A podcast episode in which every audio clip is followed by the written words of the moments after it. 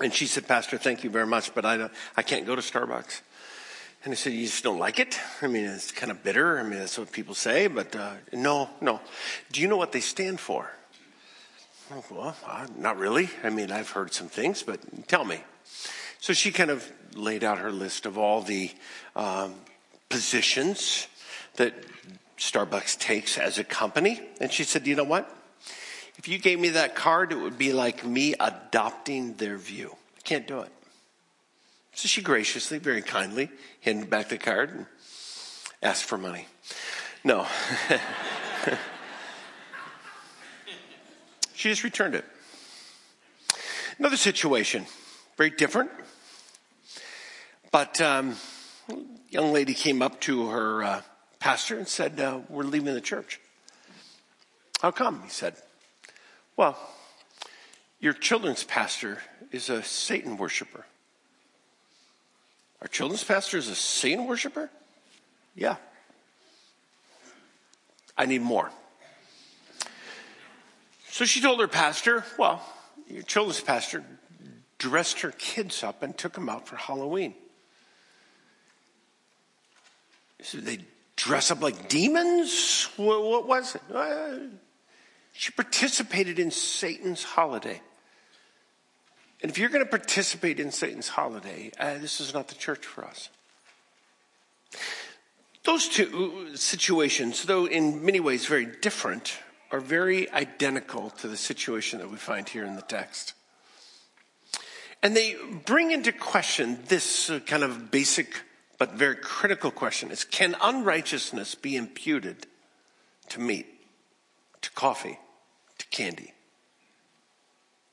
Is there the capacity Paul's wrestling with is uh, unrighteousness, evil, wickedness, idolatry, pagan worship, that's worship that is not of God, can it be imputed to the cow so that when you go to the temple and shop, when you go to Starbucks and drink, when you pass out candy to kids at your house, are you in that moment supporting, endorsing, aligning with the history of All Hallows Eve?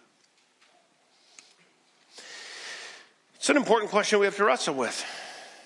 Because it's going to question whether or not we celebrate Christmas, because that used to be a pagan holiday. It's going to question whether or not we celebrate Easter, because that used to be a pagan holiday. And you can go on forever. We've got a lot of issues that we need to deal with. And what was happening in their church can happen in ours and can happen in many churches, and that is what they were just splitting and getting frayed at the edges because people were coming down in different places. And it's not an insignificant issue. There are some that had the freedom to go to the temple and buy meat. There were others that when they did so, it made them feel like I am in sin. I can't go there. And Paul addressed this church and he addresses us. How do you handle those controversial issues that uh, the people are going to land in different places in the church? Because they're critical. They can split people up. They can send them away and they can be mad and some feel righteous and others feel judged. And Paul begins this very thorny and difficult issue with this statement. My dear friends, knowledge is important. In fact, it's a beautiful thing. And we lead with knowledge. Why? Because it's the truth. It's logical and it sets the framework for what we're talking about. That's what Paul did. He led with knowledge. He, he did make this statement. He goes, yes, knowledge can puff up, but love builds up. But then he comes to verse four and he gets immediately, before he begins to kind of soften the edges and say, hey, there's a lot of things we need to talk about. He starts with the truth. Why? Because that's important. We should be willing to do that as a church. No matter what the subject is, we should be willing to have a healthy, respectful debate about what is true. So he begins in chapter uh, 8, verse 4. He says, So then, um, about eating food sacrificed to idols. Now, why were they eating food sacrificed to idols? Well, much like us, most of you don't grow your own beef. Some of you do. But the vast majority of people in our day, just like their day, didn't grow their own beef, didn't have their own sheep. They went down to one of two places. They went to the meat market. It would be kind of like for us, not Costco or someplace like that, but a, a place that that's, it's a meat market. That's what they do. They specialize in meat. If you go there, you're going to get some really, really good stuff and you're probably going to pay uh, more than if you go to Costco, Winco, you know, whatever the case may be. Eh, they could go there. Wealthy people went there. People with deep certain convictions. The, the more likely place that they went was the temple. Now, for us, we're like, what? You go to church to buy your meat? I mean, it's like, we don't have a butcher shop, you know, in the back here. Uh, so none of us have grown up with that. But for them, that's where they went. They would even, in some places, as you can tell by this text, have places where you can go down there and eat, kind of like that's their cafe. Why? Well, it's because, very simply, that's where you took your animals to sacrifice. That's where you went to worship. When you come to worship, you bring your Bible, you know, you may bring your iPad, you may bring your phone. They took a sheep, they took a cow, they took a pigeon. And, and when they went to worship, that's what they were doing. They, weren't worshiping God, they were worshiping other different gods, but they went there and that's what they did. There was two reasons why you would go to the temple. Number one, it's cheaper. Much cheaper. It's like going to a butcher shop here today or going to Costco. It's going to be way cheaper. You may not find the best meat there, but you know what? It's going to be affordable. Number two, I think was another big reason why a lot of them went there is because if you had a heart for evangelism and if you wanted to enter into the world, much like a Matthew's house or, you know, Luke's house or something like that, maybe when Jesus went to Matthew's house, I guarantee if meat was served in that house, it wasn't bought at the butcher market, it was bought at the temple. And so if you wanted to enter into non-Christians' homes, you had to be willing to eat the meat that was purchased down at the local temple. What does Paul say about that? He says, we know that an idol is nothing at all that idol is simply a fabrication of somebody else's dream about a God. It is a statue. It is a piece of wood. It is nothing. It has no power. It has no significance at all. Plain, simple. That's the truth, Paul says. For even if there are so-called gods, whether in heaven or on earth, as indeed there are many, look around, go to Corinth, you go to, you know, a variety of these cities, they got gods everywhere. Yet, for us, there's one God, the Father, from whom all things came and from whom we live, and there is but one Lord Jesus Christ, through whom all things come and through whom we live. What's his conclusion? Idol means nothing. It's a piece of wood. Therefore, that idol has no power. Second principle, and this is the critical one that worship may have been idolatry. And it may have come out of a pagan heart, a heart that's not surrendered to the Lord. But unrighteousness cannot be imputed to a cow. Translate in our day. A non Christian barista, a non Christian organization, does not have the power to impute evil and unrighteousness to its coffee. When you go and you shop at Starbucks, if you like the coffee, you're not in sin, other than the fact you paid way too much money for a black cup of coffee. And for that, I say you're in sin. it's just too much money. But for the fact that you bought something from a non Christian, that's what it is. Nothing more. The temple was owned by non Christians. The, the, butchering was done by non Christians. The worship was to a pagan God. And Paul says, doesn't matter. Does not matter at all. It doesn't mean you're horrible if you eat it, and it doesn't mean you're righteous if you don't. Why? Because unrighteousness cannot be imputed to a cow. And unrighteousness cannot be translated into a cup of coffee. and unrighteousness can't be imputed to your candy that you handed out to those kids. It's not possible to take whatever origin, be it your celebration of Christmas, your celebration of Easter, or your celebration of Halloween. And it doesn't matter if you change the name and call it a harvest party. That hasn't made you righteous. That's just your own silliness. It is. And I know some of you are just so offended. I'm out of this church. Sorry. I just want to be faithful to the text because sometimes we make issues out of things. And that's what Paul's point is. You start with the truth. However, and this is really critical, knowledge has its limits. It does. You see, knowledge cannot take into consideration two really critical things. Number one, a person's experience, and number two, their maturity or their conscience. You can take a little five year old girl and tell her, It's okay, honey. Nothing's going to get you in the dark. And you turn the light off in the bedroom, and she's clinging to her daddy, and she said, Daddy, don't leave me. You can explain to her, you can tell her the truth, you can have all of the logical arguments, but the reality is, at the age of five, she's probably going to be afraid. You don't scold her and you say, Grow up. You should be beyond this. If you do, somebody needs to have a talk with you. You understand that. She's five. Now, if she's doing it at 25, you got a problem. But at five, you understand that. But another issue that knowledge doesn't take into consideration is a person's experience. Paul says that there were some of these individuals who, uh, for the last 20 years, they've been going down to the temple and worshiping a foreign god.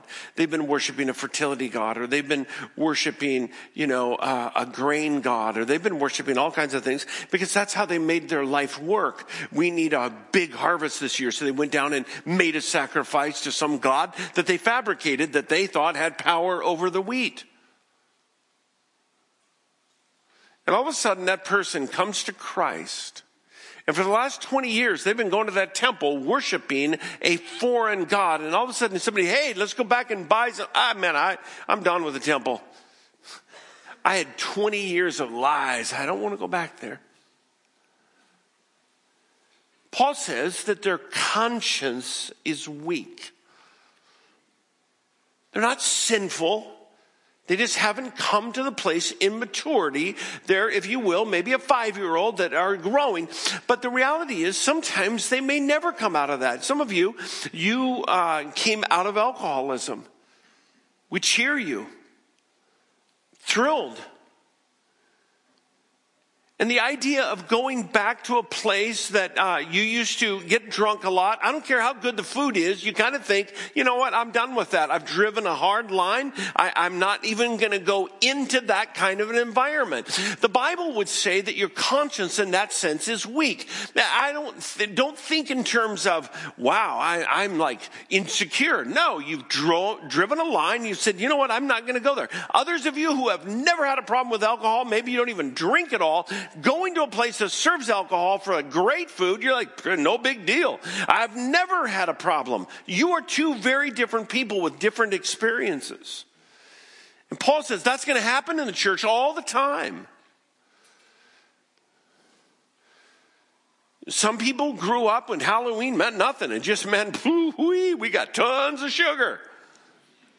Others are really put off by the association of some evil things. Some of you, you have no problem with Christmas. Others of you are overcoming an infatuation with greed. And you're being delivered by expressing your love through gifts and purchases and mortgaging the future just so that you can put something under the tree. And all of a sudden you realize, wow, it's not that I'm not going to celebrate Christmas, but I'm not doing it like I used to. You see, you have different experiences, different journeys. And that's why Paul says knowledge is a beautiful thing. It's where we need to begin our discussion. But you need to make sure that you understand it has its limits. Whether we're talking about coffee, candy, meat, or you name it. What do we do in that kind of situation? Well, Paul says there's a principle that I want to lay down in the church, and it's this love is better than knowledge, doesn't replace knowledge. We still need to have that discussion as what's true, what's logical, what's right. But we're more likely than not going to get to a situation where we have differences where we have different backgrounds, different experiences, and those experiences shape us. Some of you are a week old in the Lord, and some of you are 50 years old in the Lord. You're, you're in a different place, and you got a single issue, and the reality is you're not going to approach it the same. Paul says in chapter, uh, or verse 1, knowledge pops up, but love builds up. Knowledge doesn't have to puff up. I've seen many people who are extremely bright and aren't arrogant. But he does say that knowledge has the capacity, if not shaped and cautioned. So he says in verse 9, after he's given the truth, said idols mean nothing, my friends.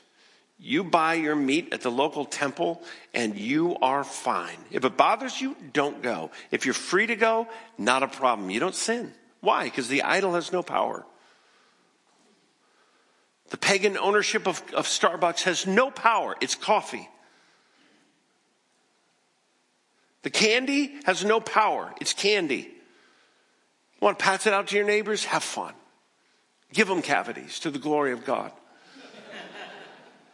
But then he says in verse 9, I want you to be careful though. Now he's to the other side. He's not talking about truth, he's talking about love. I want you to be careful that the exercise of your freedom does not become a stumbling block to the weak.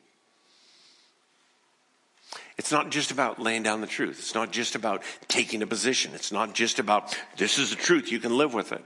Uh, that's if you want to be mean. But Paul's going to give us three reasons why. You start with truth, but you create a culture of love. Because when we deal with the issues of truth, our backgrounds and experiences are going to cause us to look at these issues and relate to these issues very differently. And love is what keeps us together. What reasons? Number one, love is better, he says, because it builds up. Number one, knowledge puffs up, but love builds up. Knowledge can inform, but love will transform. Love builds up. Why? Because it understands the fundamental nature of transformation is trust. You listen to a person you trust. I don't care if the person is right, if you don't trust them, if they're mean, if they don't have your best interest. No matter how right and logical and good they are, the likelihood that you listen to them and let them shape you is minimal to none. Me too. If a person only has an interest in being right, if a person only has an interest in laying down the law, I'm usually not all that interested. And it's not that I'm not interested in truth at all. Of course I am.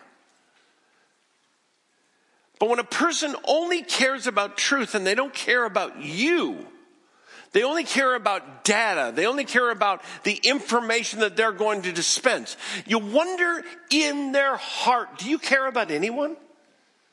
Or do you only care about being right? Paul said that doesn't hold the church together. It doesn't. And that should be your number one concern. Love is better because it builds up. Why? Because it understands that the very nature of transformation comes in the context of trust. And if I don't trust a person, I'm not going to let them shape me. And if I don't trust a person, I'm not going to let them guide me. The reality is, a little girl at the age of five, she can hear all of the data that her dad gives her about safety. But the only way she's really going to be transformed is if she trusts that man. And she lets him sit there on the side of the bed and she begins to relax and she falls asleep. Why? Because she trusts him. That's what love does. It takes the hand of a person and leads them. Because Paul's point is this I don't want to leave immature, weak conscience individuals where they're at. I want them to grow. I want them to mature. And the only way they're going to mature is if somebody who loves them comes alongside of them and says, I'm not going to expect you to be at a different place than you're at today. I will expect that you and I together are going to grow. Truth informs, love transforms. That's why it's better. Secondly, love is better because it helps others see God. God is relational. That's what he says in this text. But the man who loves God, verse 3, the man who loves God is known by God. When you enter into that relationship with God, you can, there's two kinds of people. There's people who can tell me all the facts about God and, and they're unmoved by them. And then there's the person that knows God and God knows them. And now we have a relationship. When John was writing to the church there in Ephesus and he, he, writes to them, it's given to us in 1 John chapter 4, it says, No one has ever seen God and you never will see God. He's a spirit. You don't see spirit, like you don't see the wind. You see the effects of the wind, you just don't see it. And so no one has ever seen God.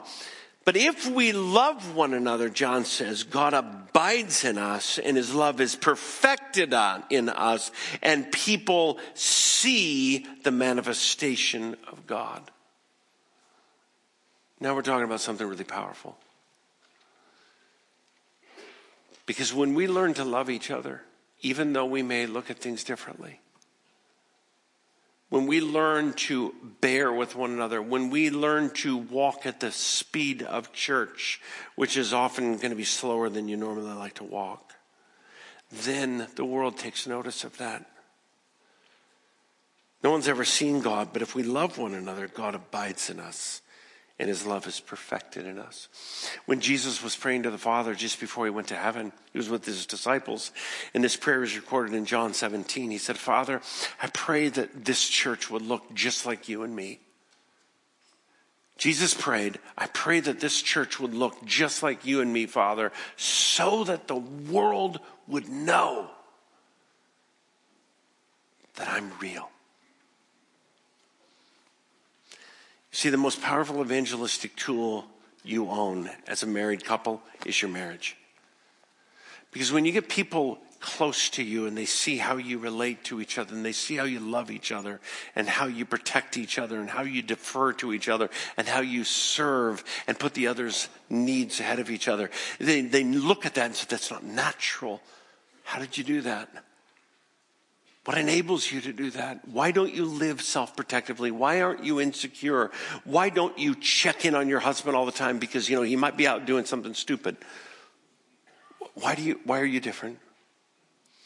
And Jesus prayed, He said, Father, may their love for each other be just like ours, because then the world will know that Jesus was real.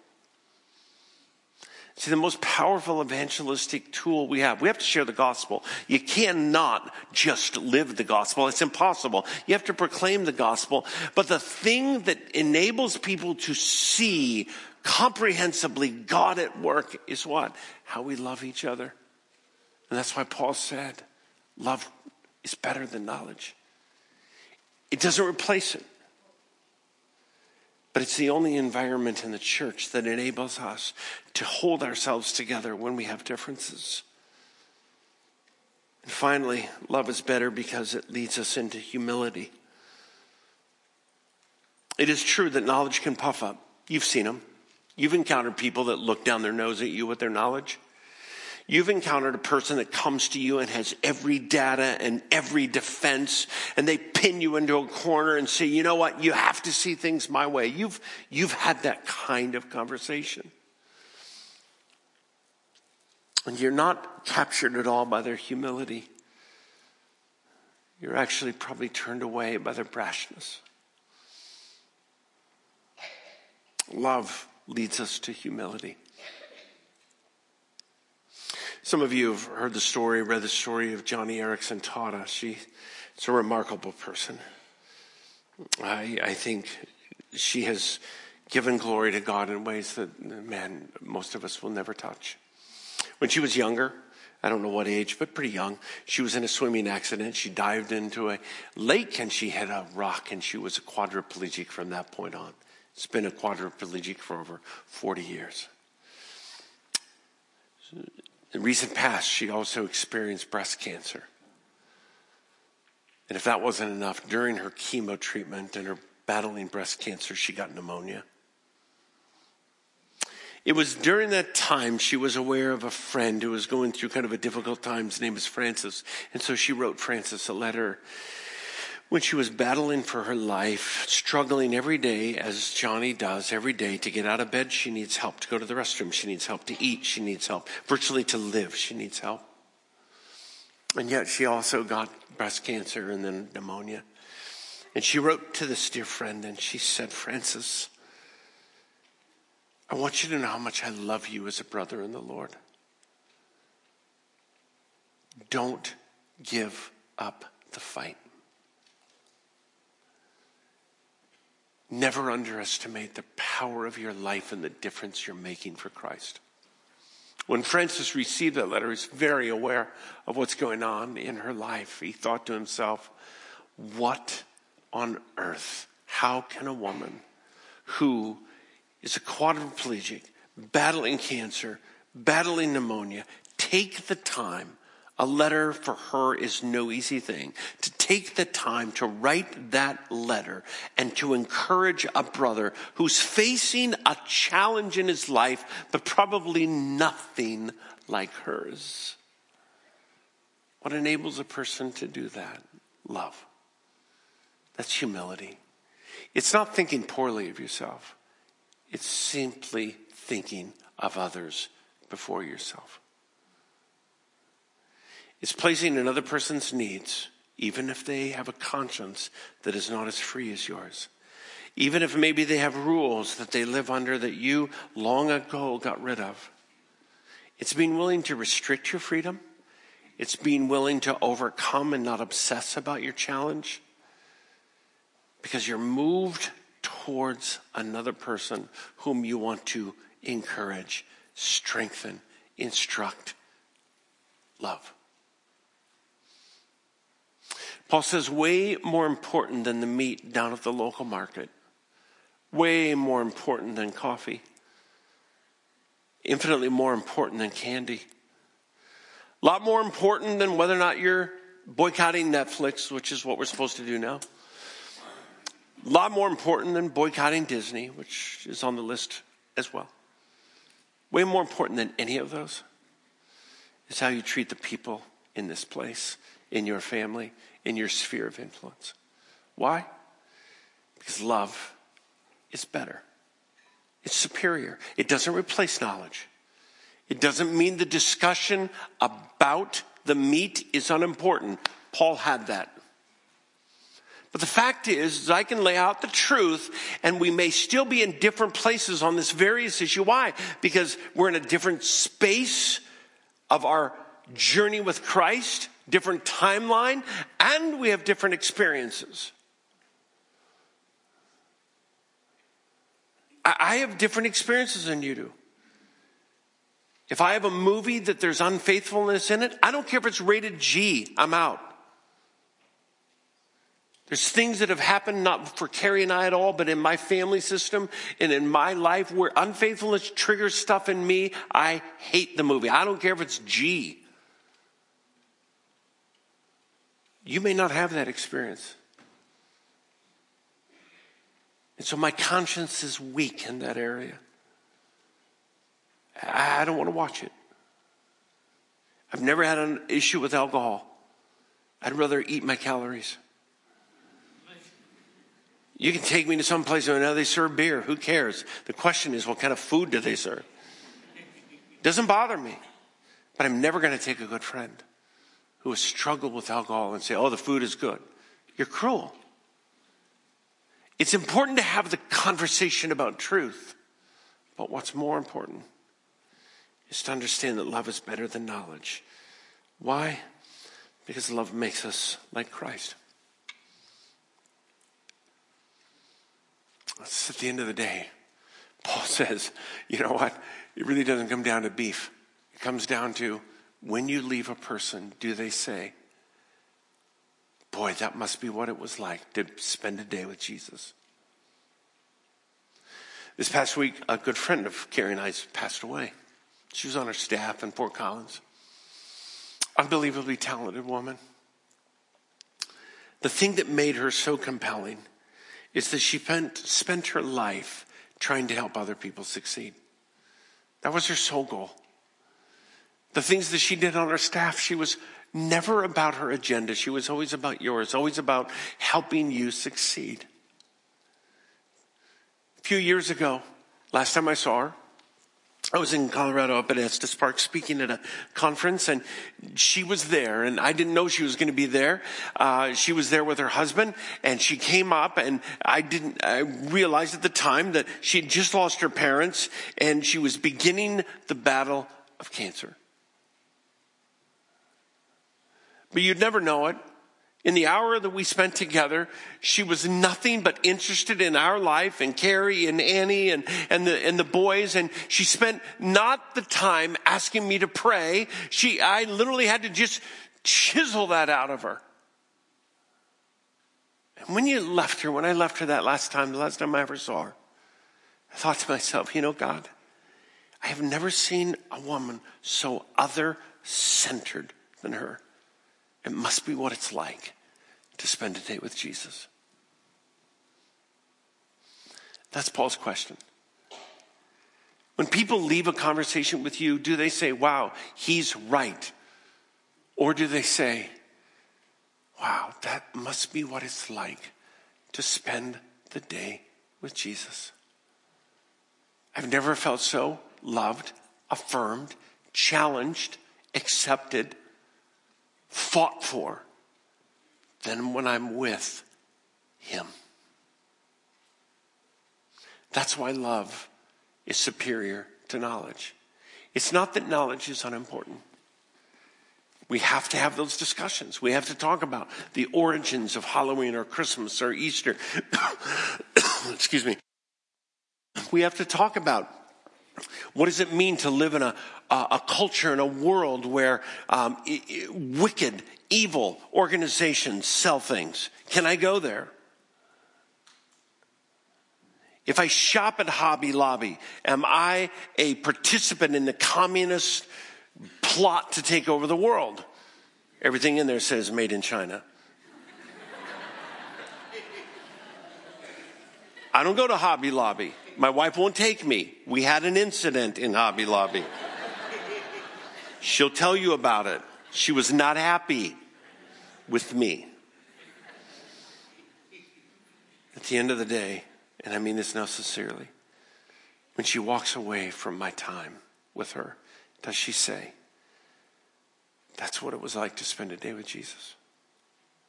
My friends, that's your goal.